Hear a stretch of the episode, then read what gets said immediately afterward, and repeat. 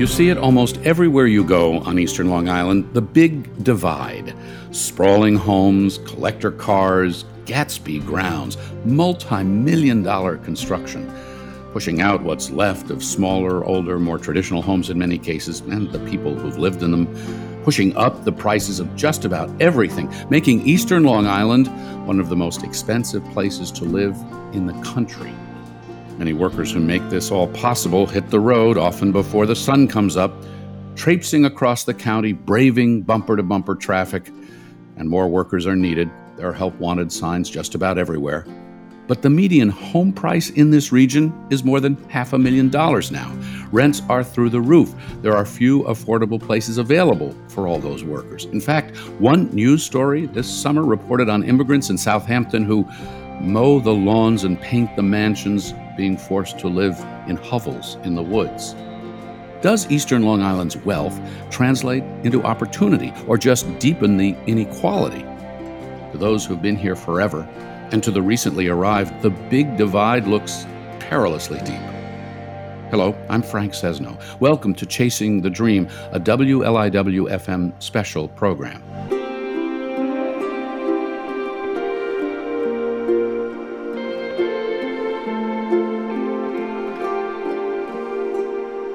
Over the past year, WLIW has held conversations with the community to learn what was on people's minds, what they thought we should spend more time exploring, share with the public. Economic opportunity, income inequality, and communities that have been traditionally left behind were among the top concerns. So, we'll hear here from some influential voices from those discussions, from diverse communities, and from one town that's trying to invest in inclusiveness and affordability. Major funding for Chasing the Dream is provided by the JPB Foundation with additional funding from the Peter G. Peterson and Joan Gans Cooney Fund and Sue and Edgar Wachenheim III. So, first, the community perspective. I'm delighted now to be joined by Sandra Dunn, Associate Director of OLA of Eastern Long Island, a nonprofit Latino focused advocacy organization. Tela Troge, an attorney, tribal member, and advocate for the Shinnecock Indian Nation, one of the oldest self governing tribes in the state of New York, formally recognized as a tribe by the federal government in 2010. And Brenda Simmons. She's the founder and executive director of the Southampton African American Museum. So, welcome to you all. Sandra, I'd like to start with you. Uh, from OLA's perspective, from the Latino community's perspective, these problems aren't new, but COVID and inflation and just rising costs in this part of the world have made this so much more challenging. So, what are the biggest changes you've seen in recent years, and how are they reflected in Ola's work?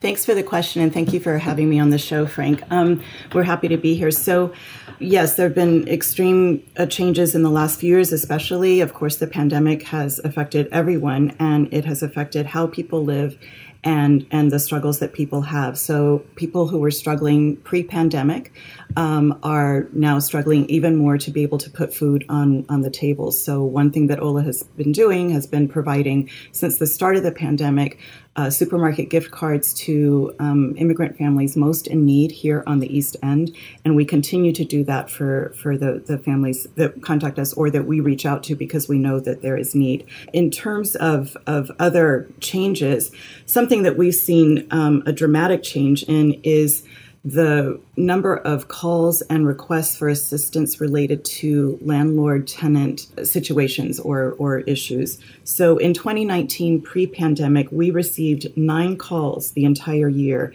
that were related to landlord tenant matters. But then in 2020, when the pandemic began, we received 20 calls. Well, in 2021, that went up to 101 calls. Wow. Almost all of those were the East End. And then ERAP, we should say the Emergency Rental Assistance Program administered by New York State, we are a local um, administrator of that program and ERAP began in June 2021. So, one very good thing about that is that people cannot be evicted if they have an ERAP application pending, so that the landlords can receive back rent that they were not able to pay during COVID. And is that what most of these calls were about, Sandra? Evictions? A lot related to evictions, sometimes disputes, but many, many related to evictions. And in 2022 so far, and we're not even at the end of the year, we're three quarters of the way through the year, we've received 132 calls. And that is um, in large part, I would say, because the eviction moratorium that had been put in place at the state level ended January 15th.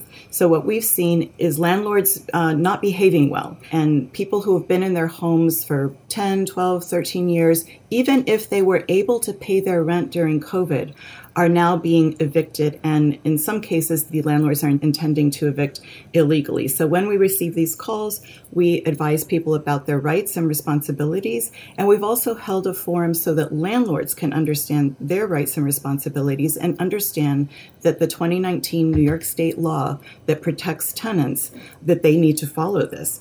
I also I know that you've also been dealing with increased pressures and problems with respect to health care and wage theft and and and uh, food, sexual assault. So, would you say that the situation, because of these issues, just generally has deteriorated in these past several years? Are you dealing with a, a, greater sense of crisis? We're definitely dealing with a greater sense of crisis. Um, so much so that when the pandemic hit, we we hired a staff member, and her title is is crisis response and recovery coordinator because we knew we needed additional staff to be able to handle um, a lot of the situations that were arising. So her name is Wally Ramirez, and she, along with our crisis team, we have a crisis team um, made up of Alma Tobar and Erica Padilla, along with Wally and Minerva Perez, our executive director, meet weekly and communicate almost every day about clients that, that again reach out to us or whom we know about who need assistance with food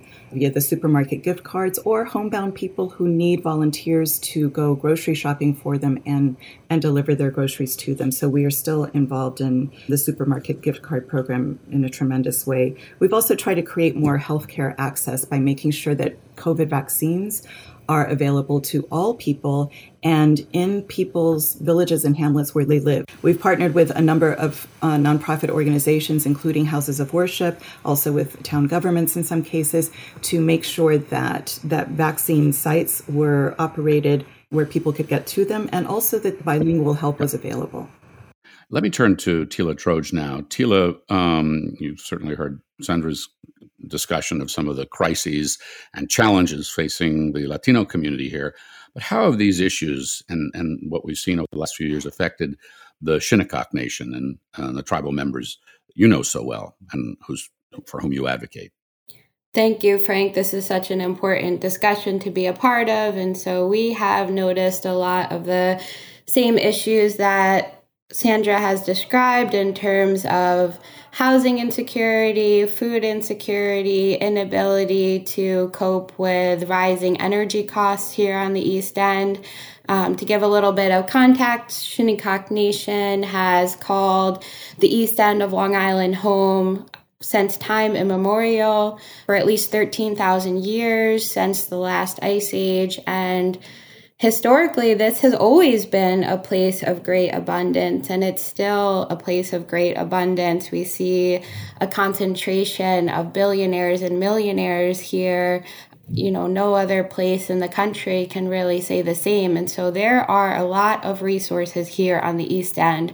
Unfortunately, there are also marginalized communities such as the Shinnecock Nation um, who have suffered from enslavement, attempted genocide, theft of lands, and now with the pandemic, we're facing an even deeper crisis of inequality due to what has been stolen from us. And now we're in the critical situation where, you know, we're rapidly losing land due to the climate crisis and the rising sea levels and saltwater intrusion from the hurricanes and the superstorms. Um, we're facing the loss potential loss of some of our traditions and cultures due to ocean acidification and there being too much carbon. Um, as we all know, this place that we call home is so beautiful. Uh, it's really a sensitive ecological area, um, but we can't support this lifestyle. We can't support the overdevelopment of our sacred Shinnecock Hills. We can't support any more mansions we can't support any more golf courses, no more swimming pools um, that, you know, are having the effect of dumping massive amounts of nitrates and carbon into our water, um, which is killing all of our marine life. Kayla, let me ask you about that, if I may, because you ticked through a lot of things here. And obviously, the discussion around COVID and the economic uh, inequality is something we're all very familiar with. But as you bring in the, the climate element as well, I mean, the Shinnecock Nation is surrounded on three sides by water. You know, you're very concerned about these cons- the pr- pressures on development, all. But what are the actual changes in recent years that people are seeing as a result of this that affect the, the, life of your tribal members? So, we have a number of things going on. In 2019, right before the pandemic started, we embarked on economic development that was almost immediately quashed through litigation um, by New York State. And the reason that we were engaging in economic development is to take care of our children and our elders and our tribal members. What is the economic development you're talking about? What is the particular project? I'm talking about a monument sign that we built on our tribal territory in Hampton Bays. It's known as Niamuck or Canoe Place or Westwoods along Sunrise Highway. New York State slapped us with a lawsuit which drained what little bit of resources we have. And then the pandemic hit. And so we are in a situation where we're facing food insecurity. So we don't have money from economic development, we don't have a tax base, so we can't go to the grocery store to buy food. So we rely on the waters around us, which traditionally have been very abundant in shellfish and fish and other marine life that we could use to eat and feed and sustain ourselves. Now we don't have that because during COVID, we saw a 38% increase in population as a result of the mass exodus of folks fleeing from New York City, fleeing the virus, and trying to establish year round homesteads here in our ancestral homelands. Um, things were already bad. Things were already unsustainable before the pandemic. We could not support the current population. So imagine a 38% increase in population, a 38% increase in nitrates being dumped into the water, the carbon footprint of this new population. It's, it's unsustainable and you've seen results. I mean, you've seen effects from that 38% increase just in the last few years on what can be harvested from the water and taken from the water. Just earlier this year, President Biden declared a federal fishery disaster zone in our traditional waters because 99% of the sea scallops have died. So we've seen a, a crisis in our waters, in our food systems. It threatens our food sovereignty.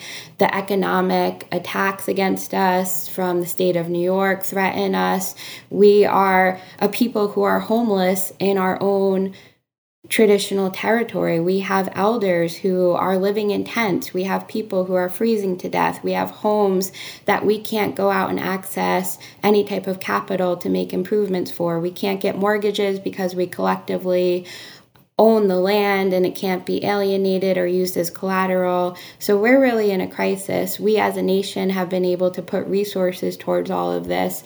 We were able to provide utility payments. We were able to provide um, food distribution as well as food gift cards. We were able to use our collective resources to make critical home repairs. When the pandemic started and everyone got locked inside, we found ourselves in a really critical crisis because almost every single home on territory has black mold because all the land that was stolen from us was the, is the highest point in Southampton. We were forced onto land that is at or below sea level. And so almost every single home is afflicted with black mold. And so when this pandemic started and everyone was told to go home, lock yourselves in, um, it's problem. now been two years. It's a big problem yeah, when you've got yeah. to force you know children and elders into homes that have black mold. Hila, let me let me ask you something else here. Uh, one last question before moving on to Brenda, and then we're going to open the conversation to everybody too about what what can be done about these things. But one of the other proposals that's out there, and I don't want to make this conversation about the casino, but I, I need to touch on that because so many are aware of it. There is a casino proposal. Would that address these huge issues and, and help people with income and employment to change this equation fundamentally? There are so many economic development projects in the work. There is a marijuana cultivation and distribution, uh, medical facility, adult use, uh, medical cannabis combined facility.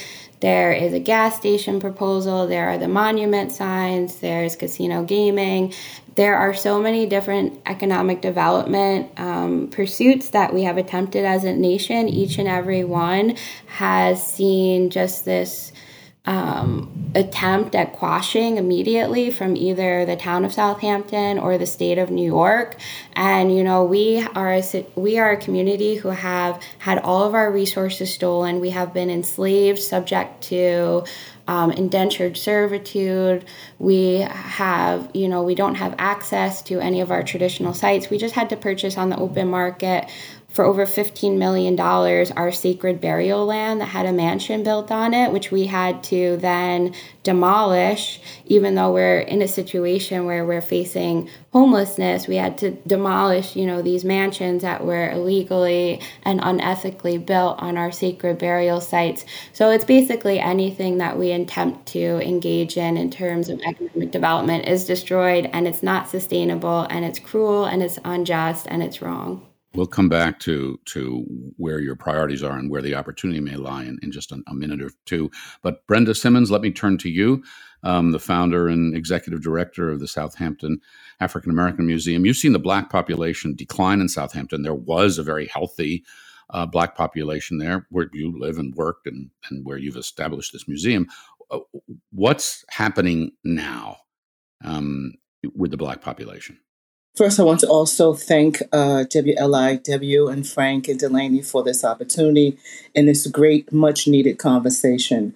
Born and raised here, okay, I'm not going to say my total age, but over 60 years, I have seen a lot of changes. And you worked for the village of Southampton. We should say that too. I had I had worked for the village of Southampton, assistant to the mayor for eleven years, and also recording secretary. So I was in the trench of seeing really a lot of what was going on inside. And for my community, you know, I have to just say this briefly. I'm remembering now when um, our community was considered a ghetto and a drug infested and a place you never you were scared to come up. Even some of the police were supposedly scared to come up here. But we formed a community um, group, neighborhood association. Everything was wonderful. So now this has been a community where this is the best place to buy the cheapest place to buy a house. So at this point now, like you mentioned earlier, Frank, I think we talked about six or seven percent now of African Americans a year. I think what happened, a lot of the children left to go to school and couldn't afford to come back here, so they stayed and they found um, affordable housing, affordable place to live, and jobs. So you know, this has been a lot of changes here, and basically, I can probably on one hand, maybe two, really count the number of houses here that are originally owned and still here by the community that has originally been um, brought here back in what the 50s. So, Brenda, you have a really unique perspective on this because you work for the village of Southampton as well as being a resident and, and, a member of this community. As you see the costs and the disparities, and think about the conversation and what we've heard uh, from Sandra and Tela up till now, what what concerns you the most? Well, the elephant in the room is gentrification and it's not being talked about. It seems like it's not being addressed, you know. And I believe if you think about it, um, really the root of why we having to try to get so many affordable housing is because of gentrification. Again, this has been a topic that I've wrote about even in some of the articles and letters to the editor because it seemed like no one wants to talk about gentrification. That's what I've seen happen. That the majority of the homes here are owned by outside landlords. And also, you know, when I was working for the village, and I don't talk about this much, but I'm going to expose it today, that I was told and overheard, rather, not told, overheard, that they eventually was trying to make this out of a gated community on the hill here. And it has been done in Tuckahoe. More gated communities as part of this conversation, is what you're saying. More exclusivity, yeah. more wealth, more gated communities. I mean, this is certainly something you see across the region where as I as I mentioned at the outset of this of this conversation, you see these small little homes or homes that have supported families for years and years bought up and turned into um, you know a very expensive mini mansion or mansion in some cases. And the challenge is really, like I said, I've been here over 50 years in this particular home. And literally now on my street, on my particular street, now there is a home now that's a million dollar home, is a pool being put in, and a pool house. Never would I have thought that I would see that on this community. All right, I want to turn to affordable housing now and bring Sandra and Tela and and and you, Brenda, into this conversation briefly before turning looking at one community that's trying to do something about this. Um, the term of art now is workforce housing, not mm. affordable housing. Um, but, but, there, are, but there are efforts. All right, uh, Sandy Hollow Cove opened in Southampton a few years ago, and the then governor Cuomo said developments like that one are going to make it possible for working people to find affordable housing and raise their families. Brenda, is the problem solved?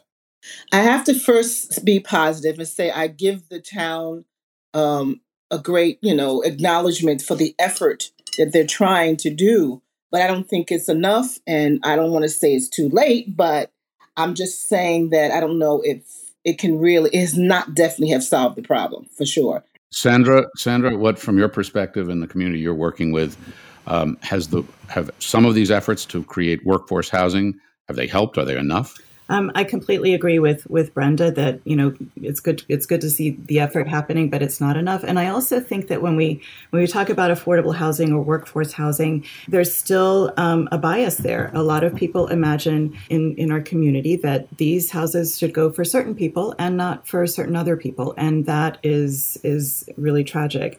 I think we also need to shift, you know, just overall the conversation about quote unquote affordable or workforce housing to the focus on increasing homelessness. So people who are being evicted and displaced, to, to pick up on what Brenda was saying about gentrification, this is a, a, process of displacement that we are seeing on the East End. So people who are being displaced then are forced sometimes to live in the woods, or we have a case right now of a woman who was about to stay in her car with her two children because of an eviction that happened to be legal, but we were able to get two more months in the home by speaking with the landlord. So people are in very disparate situations. So we can't speak only about affordable housing that is not affordable to many, many people who are being displaced. We need to speak about the increasing homelessness in the Hamptons. So, Sandra, I want to hover on that for a minute because that's a really important point, it seems.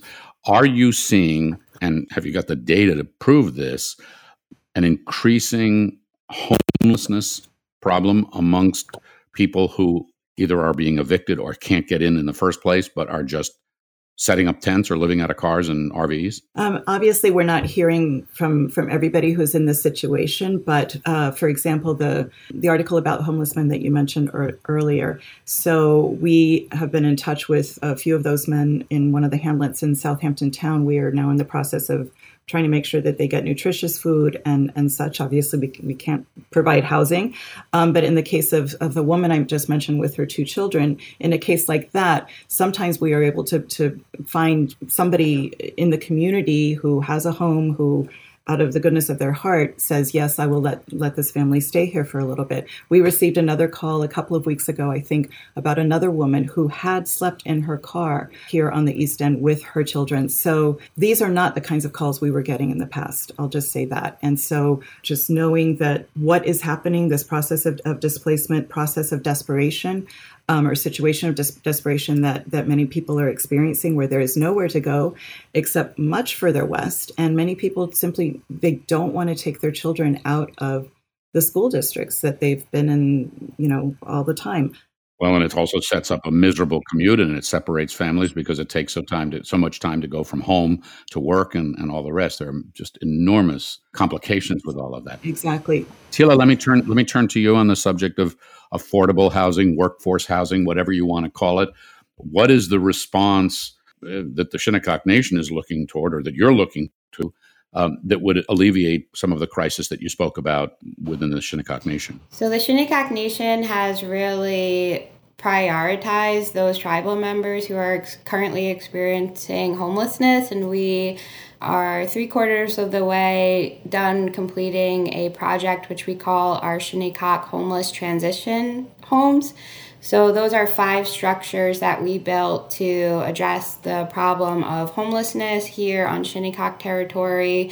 Um, we have extensively planned for those homes to be fully powered by solar energy, um, which will then give opportunities for tribal members who are, are experiencing homelessness to hopefully engage in those types of green energy jobs, which um, I think are going to be prioritized here in New York State and on Long Island uh, relatively soon. We need to transition to green energy. We need to protect our climate. We need to get these this traffic. Everyone is concerned about traffic from a Shinnecock casino.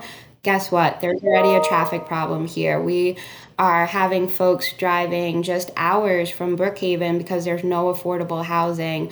All of those cars on the highway are contributing to the carbon crisis that we're having. We can't sequester the carbon quick enough. It's causing ocean acidification, which is destroying the shells of the shellfish in our local waters, which it, again has historically always been abundant and now is being seriously jeopardized. And so, if we can together as a community find solutions to protect our most vulnerable members from homelessness and also provide homes here um, I think that we can tackle a lot of the different crises. They're not so different. You don't have to focus on addressing, um, you know, affordable housing and not address the climate crisis. We can find solutions that are comprehensive and affect and change and provide solutions for all of them. I think that's what you just what you just said, Tela. I think is a very important point and a perfect place to bring in Dawn Thomas, which is if we can work with the community. So let me turn to Dawn Thomas now, Community Development Director of the town of for the town of Riverhead. Worked in various capacities for the town for more than 15 years. Dawn, thanks very much for taking some time with us here. Oh, thanks for having me, Frank. So, Dawn, let me let me ask you, if I can, to start with, just to respond to some of what you've you've heard. You've heard about homelessness and affordability. You've heard about health care and access to food. You've heard about some of the environmental concerns that that that aggravate all of this. What's your reaction when you hear about these kinds of things and, and, a, and an appeal to work with the community? Is it just overwhelming and too much to be done? Are people too too narrow minded to do it, or do you actually think that there's a road ahead?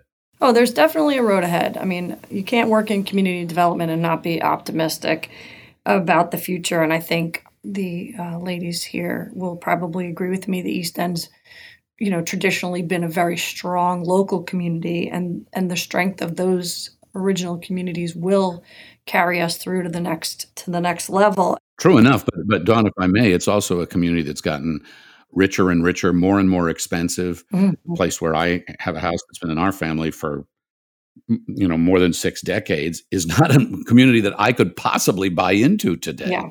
So there's been sort of this inexorable march toward just exclusivity and and sky high prices that are you can't even wrap your brain around. Yeah, and I think Tela uh, pointed out the you know the exodus, the COVID exodus from New York City, and that really just exacerbated things tremendously because those homes that might have been affordable were scooped up by people who could pay a lot for them and were desperate to get them and.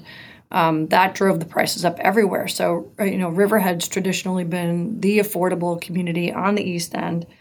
And I think what struck me most about everybody else's comments were really the loss of community is such a big issue. We see these homes being purchased by people with a lot of resources and driving the people with less resources further away, providing, you know, jobs and opportunity for those people also. But Southampton's always an interesting example, I think, and, and I agree. Southampton government's trying hard to address the issues. Although, um, you know, I was sad to hear the difficulties that Tela's community was having with the government over there and New York State. You know, as a community, you know, we have different entities. We have uh, government, we have workers, we have schools, hospitals. And those those are the entities where you really want to see people you know working. And i know if you're a teacher for example and you're teaching in southampton and you're living in brookhaven are you staying after school to help children with their homework? Are you, you know, coaching a team? Are you attending a concert? Are the things that, you know, you want the community members to be? And I was speaking to Reverend Coverdale here of the First Baptist Church in Riverhead not too long ago, and he was talking to me about a hospital stay he had not, uh, you know, fairly recently, and how he didn't know anybody that were, was working in the hospital, and, and that's the loss that you that you sent so, talk to us a little bit about what you're doing in Riverhead because you're doing a number of things. You're revitalizing the downtown, you've got a hotel coming. How does this address affordable housing? How does this invest in the diversity that you're trying to preserve or that you've talked about trying to preserve in, in Riverhead? So Riverhead's always been, you know, like I said, the affordable community on the East End. We have, I think we have close to 40% affordable in our downtown in terms of rental uh, opportunities. And then we have smaller homes just on the outskirts of downtown. We have affordable senior opportunities all over town. We're, just about 20% overall, you know, town wide and I, I, hate to use the word affordable, and I think it's really accessible. It's it's accessible housing for all different levels of incomes in the community, and that's where really what we're striving to have that economic diversity in in our town. And so, how are you? What what are you doing to have that diversity? We have a number of affordable apartments in downtown Riverhead. There are three complexes currently. We're adding another uh, workforce. These are new complexes or designated complexes? Yes, yeah. So 11 West Main is an affordable complex. We have Peconic Avenue. There's a 50 unit building there. There's 117 units on Main Street. That's a, a variety of affordability. So we go from 60% AMI up to 130% AMI. So a nice diverse mix of different levels of income. And then we're balancing that with some market rate rentals because we want that economic diversity. We want that tourism and hotel traffic to bring the revenue to downtown and provide opportunities for employment within walking distance. The downtown's also very commutable to the hospital. It's just a few minutes. You could walk there from downtown in nice weather. You know, we've just been working on continuing to maintain that level.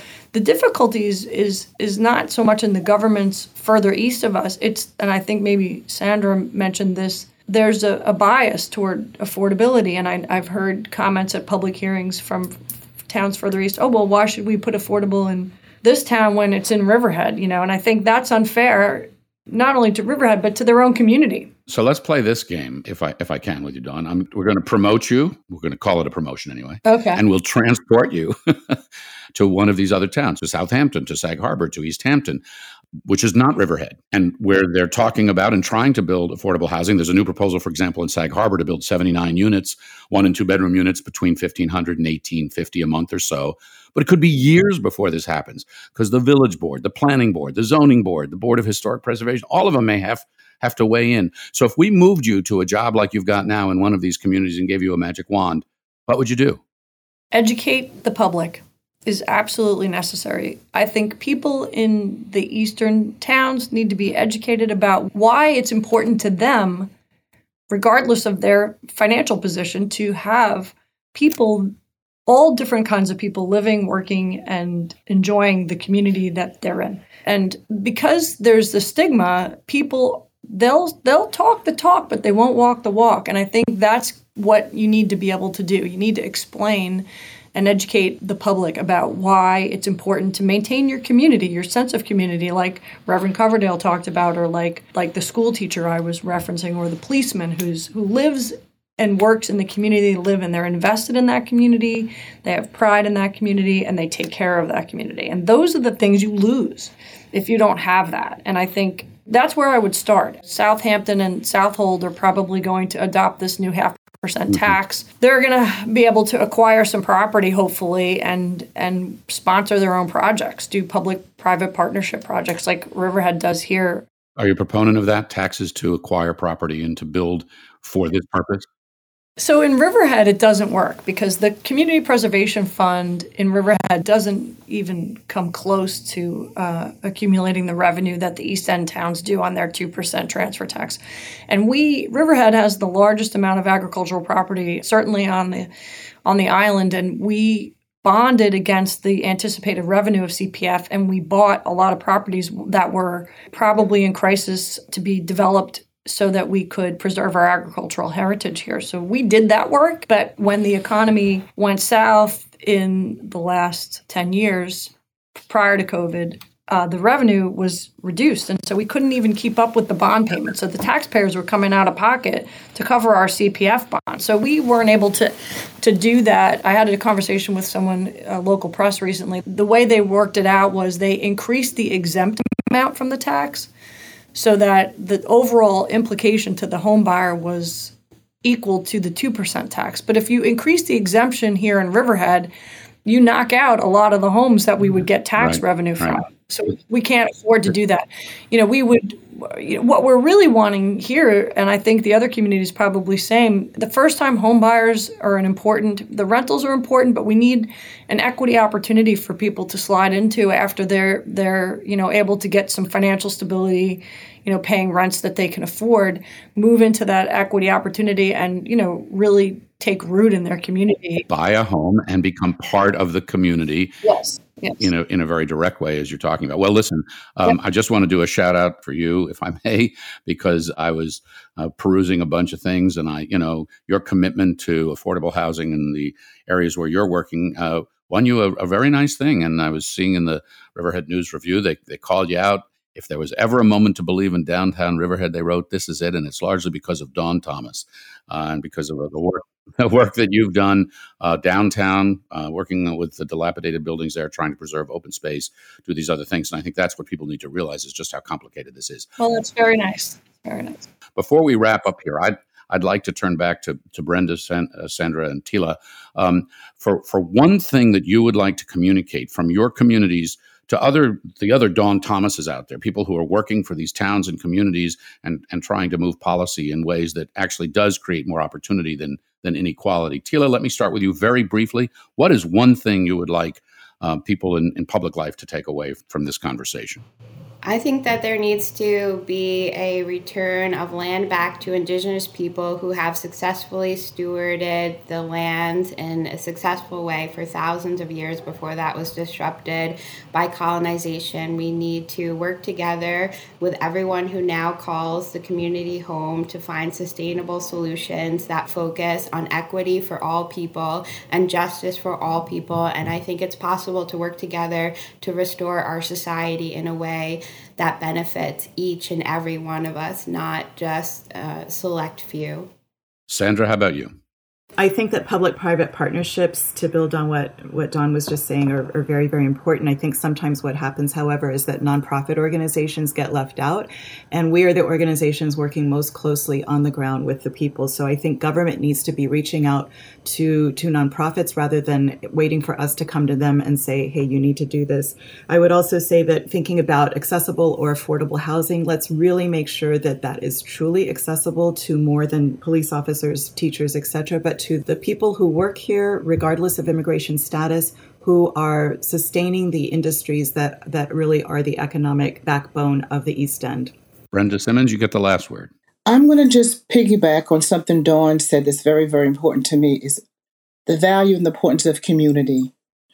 And community is basically, you know, a social connection, you know, it's a sense of belonging, you know, it's a place to to bond values and goals and really a place to be enjoying a fulfilling life. And I think that's what's been lost here is community.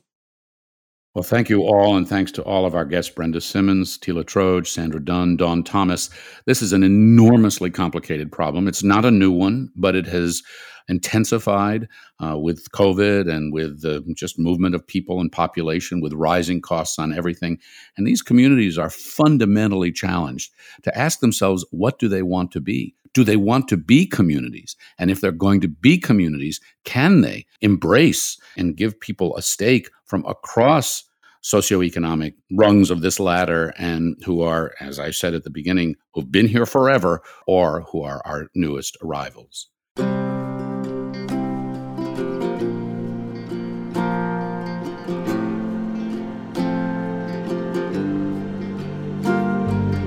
I'm Frank Sesno. Chasing the Dream is a public media initiative from the WNET Group, reporting on poverty, justice, and economic opportunity in America.